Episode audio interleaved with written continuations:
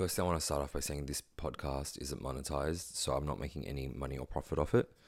I am simply doing this to help me get everything off my chest and move on. Um, talking about things helps me move on, um, process, and just put it behind me. And in like fashion, I will probably delete this as I do with everything else of mine, simply because I just, I don't know. Once I've moved on past something or I'm, I, I've put it behind me, I tend to erase it and wipe all memory of it. I don't know. That's just how I am. So I, I'm just sharing this to, yeah, help me move on, I guess. Um, at the start of the year, around February or March, my friend Santiago and I discussed going to visit his family in Colombia. Um, we had spoken about it for quite some time. He hadn't seen his family in three years, and he was really excited to go see them. And I said, you know what? Let's do it. I had already planned to travel quite a lot this year, so a trip to Colombia wouldn't have hurt. Um, so we booked our tickets to Colombia maybe around April or May. This was way before my trip to Europe and my trip to America. I had agreed to go to Colombia way before any of that travel, those travel plans that I had had made on my own. So Santiago and I wanted to go to Colombia together to see his family, um, visit his country. He was so excited to see his country and be back home again. And I was, you know, I love traveling, so I was so down to go with him. And I said, "Yeah, let's do it. I'm definitely interested."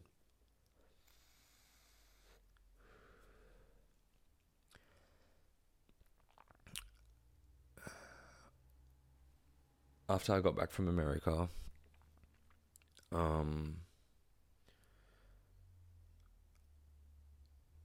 I met up with Santiago, my friend, and I don't know. He's he wasn't himself. He wasn't the person that I knew. Just before our Colombia trip. Um he had struggled a lot during COVID, during lockdown. I live in the suburbs, he lives in the city. He and I, we kind of fall back on each other, or fell back on each other. Um, he didn't really have a great deal of those types of friends that do check up on you. He definitely had his girlfriends, but you know those friends that are constantly checking up on you, constantly making effort to go see you, go out of their way to see you he didn't really have that. So COVID was really hard, and of course during lockdown, those two years, two and a half years that we did during lockdown were really tough on him, and they definitely changed him as a person. Um. So he was so excited to go back to Colombia. He he couldn't wait. He started to resent this city. He he just he couldn't wait to get out of here.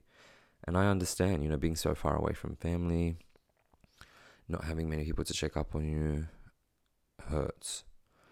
So I did my best to keep up with him and keep in contact with him and always make effort to drive out to the city to see him. I mean, it's not a long drive at all. It's a 45 minute drive. It's whatever. You know, I love driving. So I did all I could to make effort to see him while he was here in Sydney. And I loved spending time with him. So, you know, any chance we got to hang out, it was always a blast. So I did my best to make him feel you know loved and accepted um, and all those things irregardless of that when somebody is over it you're just over it. If you want to get out of a place you're just ready to go. Um, and he was just so excited to go back home to see his family. Um, so i managed to organize my new work start date because I started a new job um, right after the Colombian trip. So it, everything fell into place quite well. I came back from America, had a few weeks to relax and reset. and then I had a couple of weeks with Santiago in Colombia, and then I was to come back to Australia and start my new job.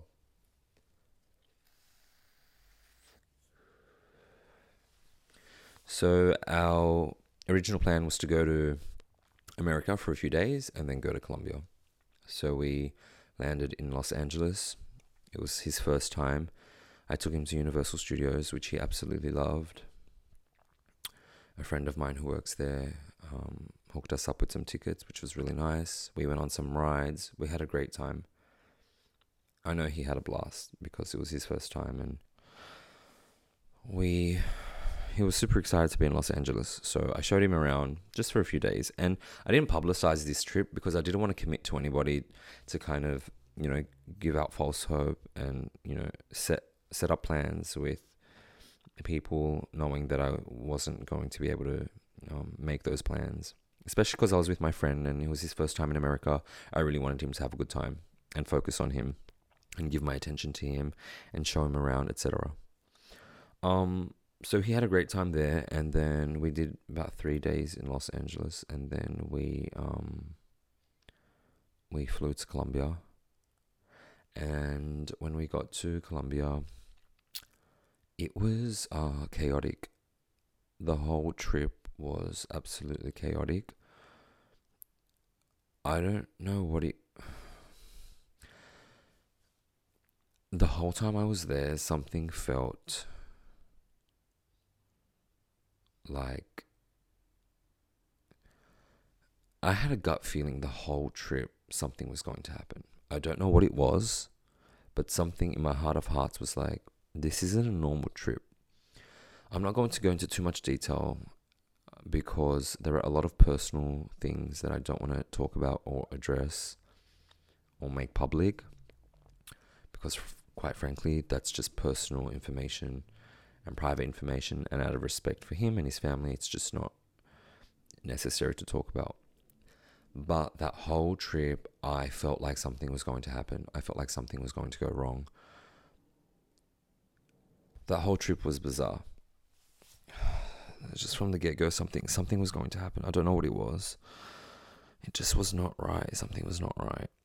I don't know how much information I want to share, but I just want to talk about this just to get it off my chest because I just need to put it behind me already because it's sitting really heavy on my chest and has been for weeks. Um, he was not himself. He was not himself. The whole trip was just erratic. It was erratic. He was so excited to be back home, which I, which I, you know, was so happy about. But there were things that just did should not have hap- have had happened. There was a lot of things going on that just didn't make sense. That I didn't know what was happening. I don't speak the language. I don't know what was going on. He was my bridge and my connection between you know me and whomever else was there. You know, I was using a translator a lot of the time. Um, so he was like my person there. He was my guide. You know, my tourist guide. Like I was there with him in a foreign country, visiting his family and his friends, because we did visit his friends. Whether I like his friends or not is another conversation, which I won't have, but let's just say I'm not a huge fan of them. The trip was so strange. It was meant to be a beautiful trip. It was meant to be a very beautiful, relaxing holiday, but there were so many strange occurrences that I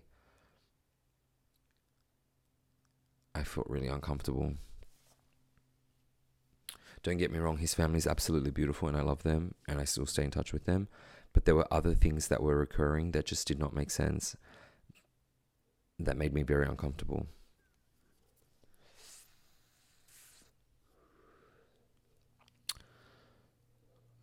So, a few days into Colombia. We had reached maybe a week into the trip, uh, maybe seven days, eight days. It had been total traveling.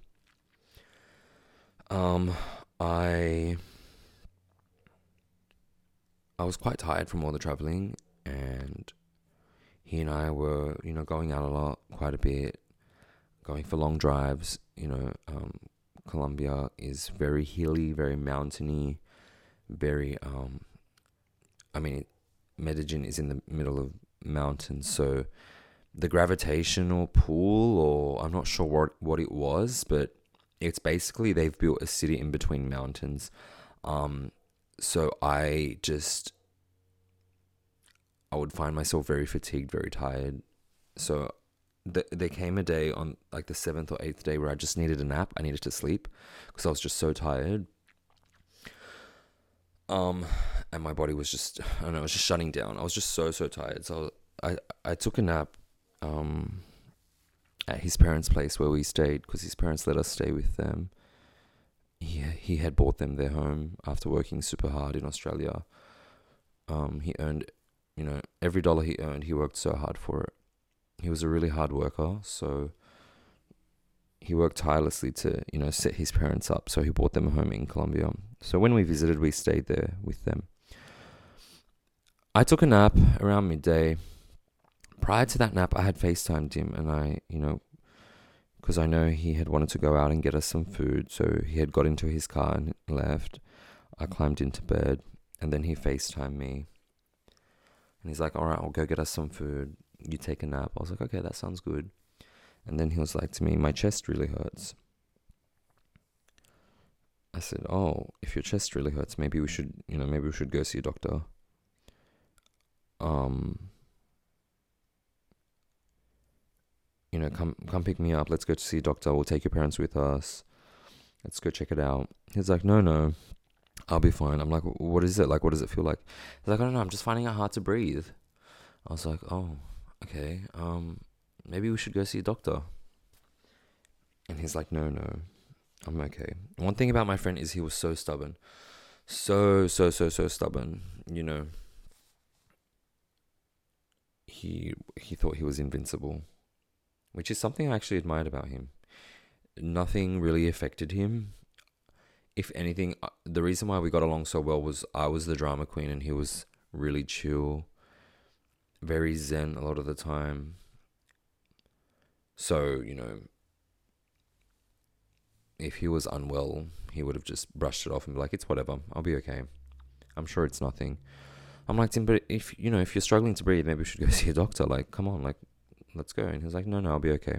I was like, this guy is so stubborn. A part of the, a lot of the guilt I feel is because I was giving it to him really hard on that trip. I felt like I was being really mean and very um, very blunt, very direct if I didn't like something, I would tell him. But I'm that type of friend. I give a lot of tough love. Like if if you're doing something I don't like, I will tell you. Um, and if I feel like you're not, you know, doing things that are good for you or for your health or are positive, you know, for your life and well-being, I will tell you. And I I'm very direct in that sense. I keep it very very straightforward, very blunt. I don't beat around the bush. So if you're doing something that bothers me that I think is actually not benefiting you, I will tell you. So a lot of the guilt I feel is because I was giving it to him so hard on that trip. Like I was just telling him exactly how I felt about certain things that I didn't like or didn't that I saw that I didn't like. And I just I, I felt really bad after it all, happened because I was like, damn, like I hope he knows it was out of love. I hope he knows it was only with good intention. I hope he knows that I only said those things because, you know, I love and care for him and it wasn't because I was trying to be a bitch or trying to be mean, which is never the case. Some people just need to be told directly, you know, this is not good for you. You shouldn't be doing this. Like, just chill the fuck out. So I, I feel a lot of guilt about that. But that guilt is slowly going away as I realize, you know, I know he knows that it was out of love. I know he knows that.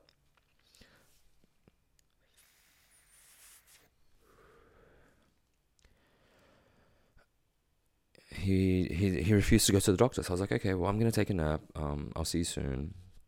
You know, take care, be safe, love you, goodbye. And we hung up on the FaceTime. I woke up and the sun had set. It was quite dark, and I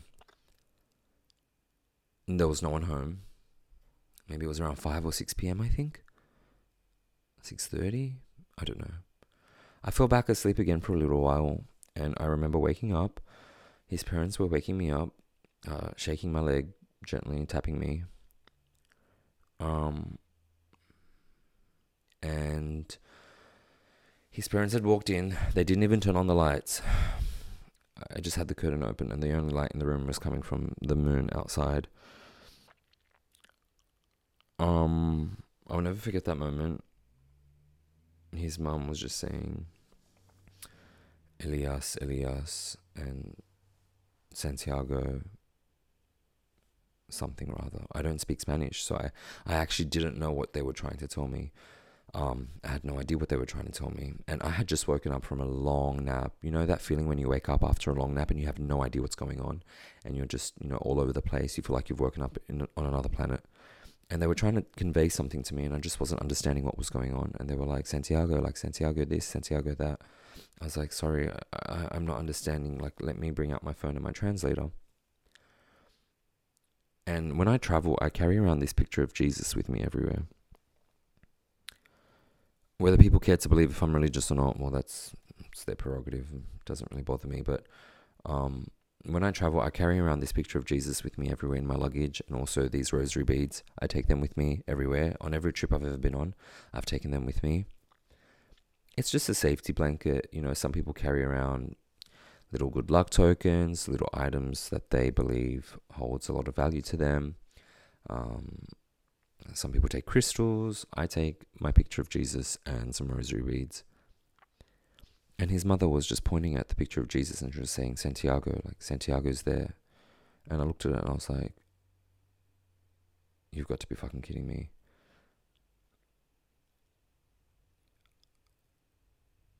I was like, what, what do you mean? Like, and I grabbed the picture and I was like, what do you mean? What are you saying? She's like, Santiago, like, and then she started pointing at the ceiling. I was like, what? Is he on the rooftop? Like, should we go up to the rooftop? She's like, no, Santiago's like up there. Like, he's up there now. He's, and she was pointing at Jesus. She's like, he's there. Um, I just, I don't know. I lost my shit. Like I lost my mind. There were so many thoughts running through my head. I um I couldn't contain myself. I just got up slowly and walked to the kitchen, literally brushing past them. I I just remember walking to the balcony and just looking out and it was so quiet and still and all the lights of the city were on because they had this amazing view of the city and it was really dark and I just stared out and I was like, this can't be happening. I walked back inside and they were sitting at the kitchen table and I sat down with them.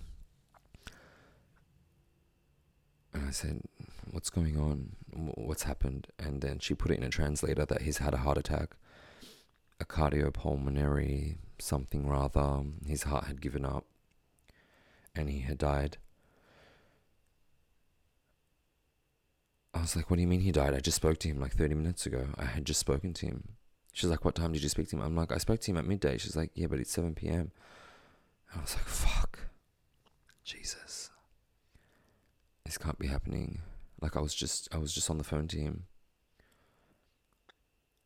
There were so many thoughts running through my mind, so many different thoughts. And I'm not going to go into too much detail, but I was like, I'm in another country. I don't speak the language. He was my connection to everything are they going to think that I did something? Are they going to think that I, I, you know, I'm the reason why this has happened? But his mother grabbed my hand and she held my hand and she was crying and she was like, she put it in the translator and she was like, Santiago really loved you and he really cared for you. And he wanted you to be here so bad with him. And after reading that, I just broke down. I just lost my mind. Like, I just could not believe that this was happening. I could not believe that this was happening you don't go on a holiday with your friend and they die on the trip. That doesn't happen. In what world does that happen? It, it doesn't. It doesn't happen at all. Um, but it happened to me. I guess. It's so fucked up. It's so crazy. Like he was just. To me, he was invincible. To me, he wasn't someone that was ever gonna die. Like I was like, and we would have these conversations and what's killing me is that he and i talked about this all the time. Like if anyone was going to die it would be me first. We would have those jokes between each other. He would call me a drama queen. He would tell me that if you know if you go, I go, or you know, I would make those jokes. Like, I'm definitely going to be first out because I'm so dramatic and I get myself into the crazy situations. So there were so many thoughts running through my mind. I was like, what the fuck? Like, Santiago, where are you? Like, I can't, like, you can't be dead. Like, what is going on, dude? Like, like I was waiting for him to call me to walk back in the door. Like, I just kept looking at the door, looking at my phone. I was like, and I, I texted him and then I called him and like it rung out and his mother was just like shaking her head, just like, like don't don't even bother. The police have been notified and they've already taken him away.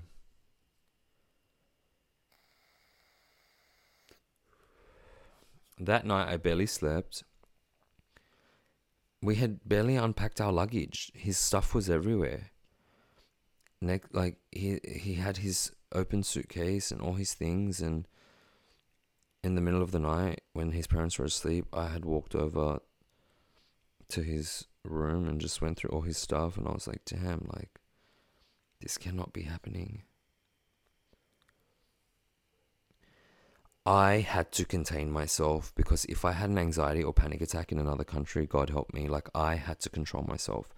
I had to compose myself and I told myself as I was standing in his room, I was like, you need to control yourself. You need to organize, think rationally, but you also need to get the fuck out of there.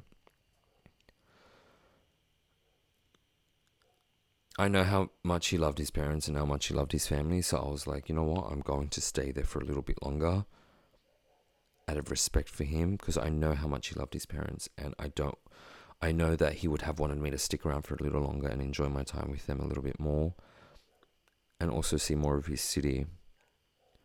But more than any of that, I had to stay for the funeral because I wasn't when it first happened, I was like, fuck this. I'm going home. I want to go home the next day. I'm jumping on the first flight out of here. I want to get out.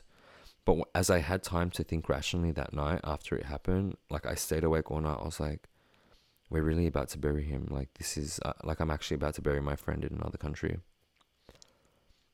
So I just decided to stay for the funeral because I thought that that's the respectful thing to do, the right thing to do. And I know he would have appreciated that. I mean, you can't just abandon your friends. I don't know. I don't fucking know. Was so, so crazy. Oh, just that night. I'll never forget it. I'll never forget it. Just, it was the longest night, the darkest night. Like, the night just lingered for hours, and I was just waiting for the sun to come up. I just, I was awake all night. I couldn't sleep, and I just kept walking past his room and I was like, I was just with you. Like, we were just at bowling the night before with all his family. His final Instagram post is a picture of him and me and all his family at bowling. Like, we were just at bowling together. I was just on FaceTime with you. Oh, I don't know. I don't know. I don't know. I don't know. So I stayed around for the funeral, which was extremely hard. I think I broke down the most at the funeral. I had to get out of my system. I was like, if I don't get if I don't get this out of my system now, I'm gonna take it back with me to Australia. So I needed to get all those feelings, all those emotions, all those tears out. So I broke down, and um, the funeral was so fucking hard.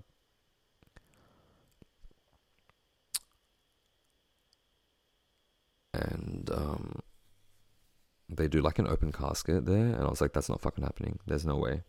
There is no way in hell i was going to see my friend for the last time in an open casket. I was like that's not happening. Sorry. And i walked out of the procession. I walked i waited outside until they all finished and paid their respects. Um and when they closed it i i paid my respects to. said a few words under my breath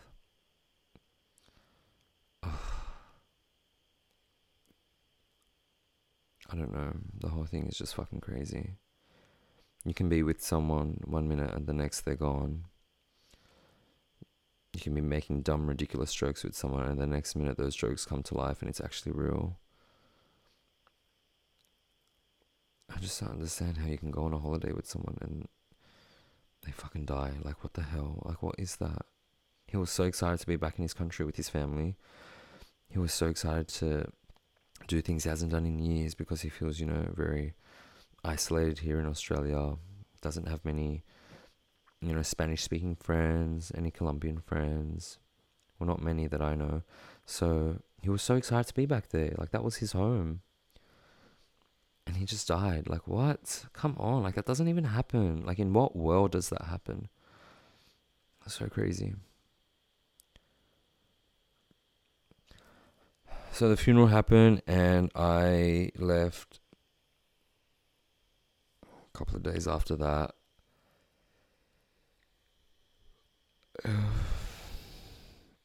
and um, I notified all his friends, as many as I could, or his girlfriends. I messaged them, called them. There are still people to this day messaging me about it, but you know what? I, I there's only I physically and mentally cannot. I don't think I'm obligated to give people a unique phone call every time. I've said what I needed to say. I've posted on social media. I it's time for me to move on.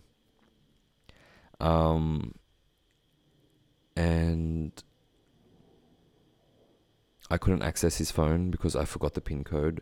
I know that when we were driving around the city, many times he gave me his pin code to play music on his phone while he was driving, but for the life of me, after he died, I could not remember the pin code at all. So I couldn't really notify his friends and I couldn't access his phone. Um so I I just put it on social media because I didn't know what else to do. And then a few days later, a friend of mine who works at Instagram reached out to me and he was asking if there was anything he could do to help, which I thought was really sweet. And I said, Well, I'm actually trying to memorialize his Instagram. So I actually had his Instagram memorialized, which is basically when you visit their profile, it says remembering on it and it notifies people that they've passed away. So I, I, I tried to do my part in letting people know. That, I mean, there was only so much I could do. So I did that for him. Um, and then I flew back home to Australia. And since then, I've been working, keeping myself occupied, trying to move on. Obviously, there are moments where I get triggered and I'm like, what the fuck? Did that actually happen? But you know what? I'm so grateful and happy to be here, be home, be working, be alive, be present, be f- feeling all those emotions, being back at the gym being around my family and my friends. I'm so happy. I'm so grateful. But I won't lie, like it's been fucking hard. But you know, I anticipate, you know, uh, like, uh, uh, I mean, I'll be okay. Like that's life. I miss my friend a lot, but that's life. I don't know why it happened, but that's life. That's just how life works. A lot of things happen that don't make sense, and we just have to accept them anyone that knew him knew he loved life. He loved being out and about doing things. He was never one to just sit at home doing nothing. So I know he lived a very amazing life. And for that, you know, there is some closure there that I know he lived a very fabulous life. He loved his designer things, he loved expensive things. But moreover than that, he was the most humble person, you know. He was always giving, always caring. Um, and he just he was full of love, and it just breaks me that this happened because he was so excited to you know find love in the future. We would we would always talk about you know getting boyfriends and getting married and building a home you know for our partners, and he was so excited to find love and start a family. Um, he even wanted to start his own podcast. He he was just so passionate about life, so it just really upsets me that he never got the chance to do any of those things. But that's just life, I guess. Um, if there's any way to end this, it's just please don't take life for granted. I have learned my lesson. I will never joke about life again. I will never make ridiculous jokes that diminish the purpose of life and the, invaluable um, how how how invaluable life is. It really is. Like you cannot put a price tag on it. You cannot. None of us realize how valuable life really is. Like there is just. It's so.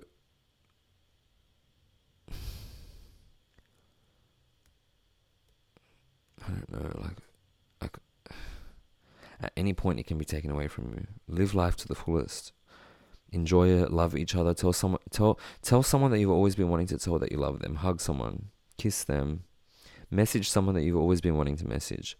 Life is so fucking short. Make sure every moment you live, you live it because you want to and how you want to.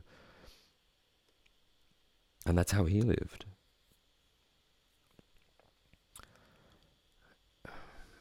Anyway. Be well, guys. Take care. Bye bye.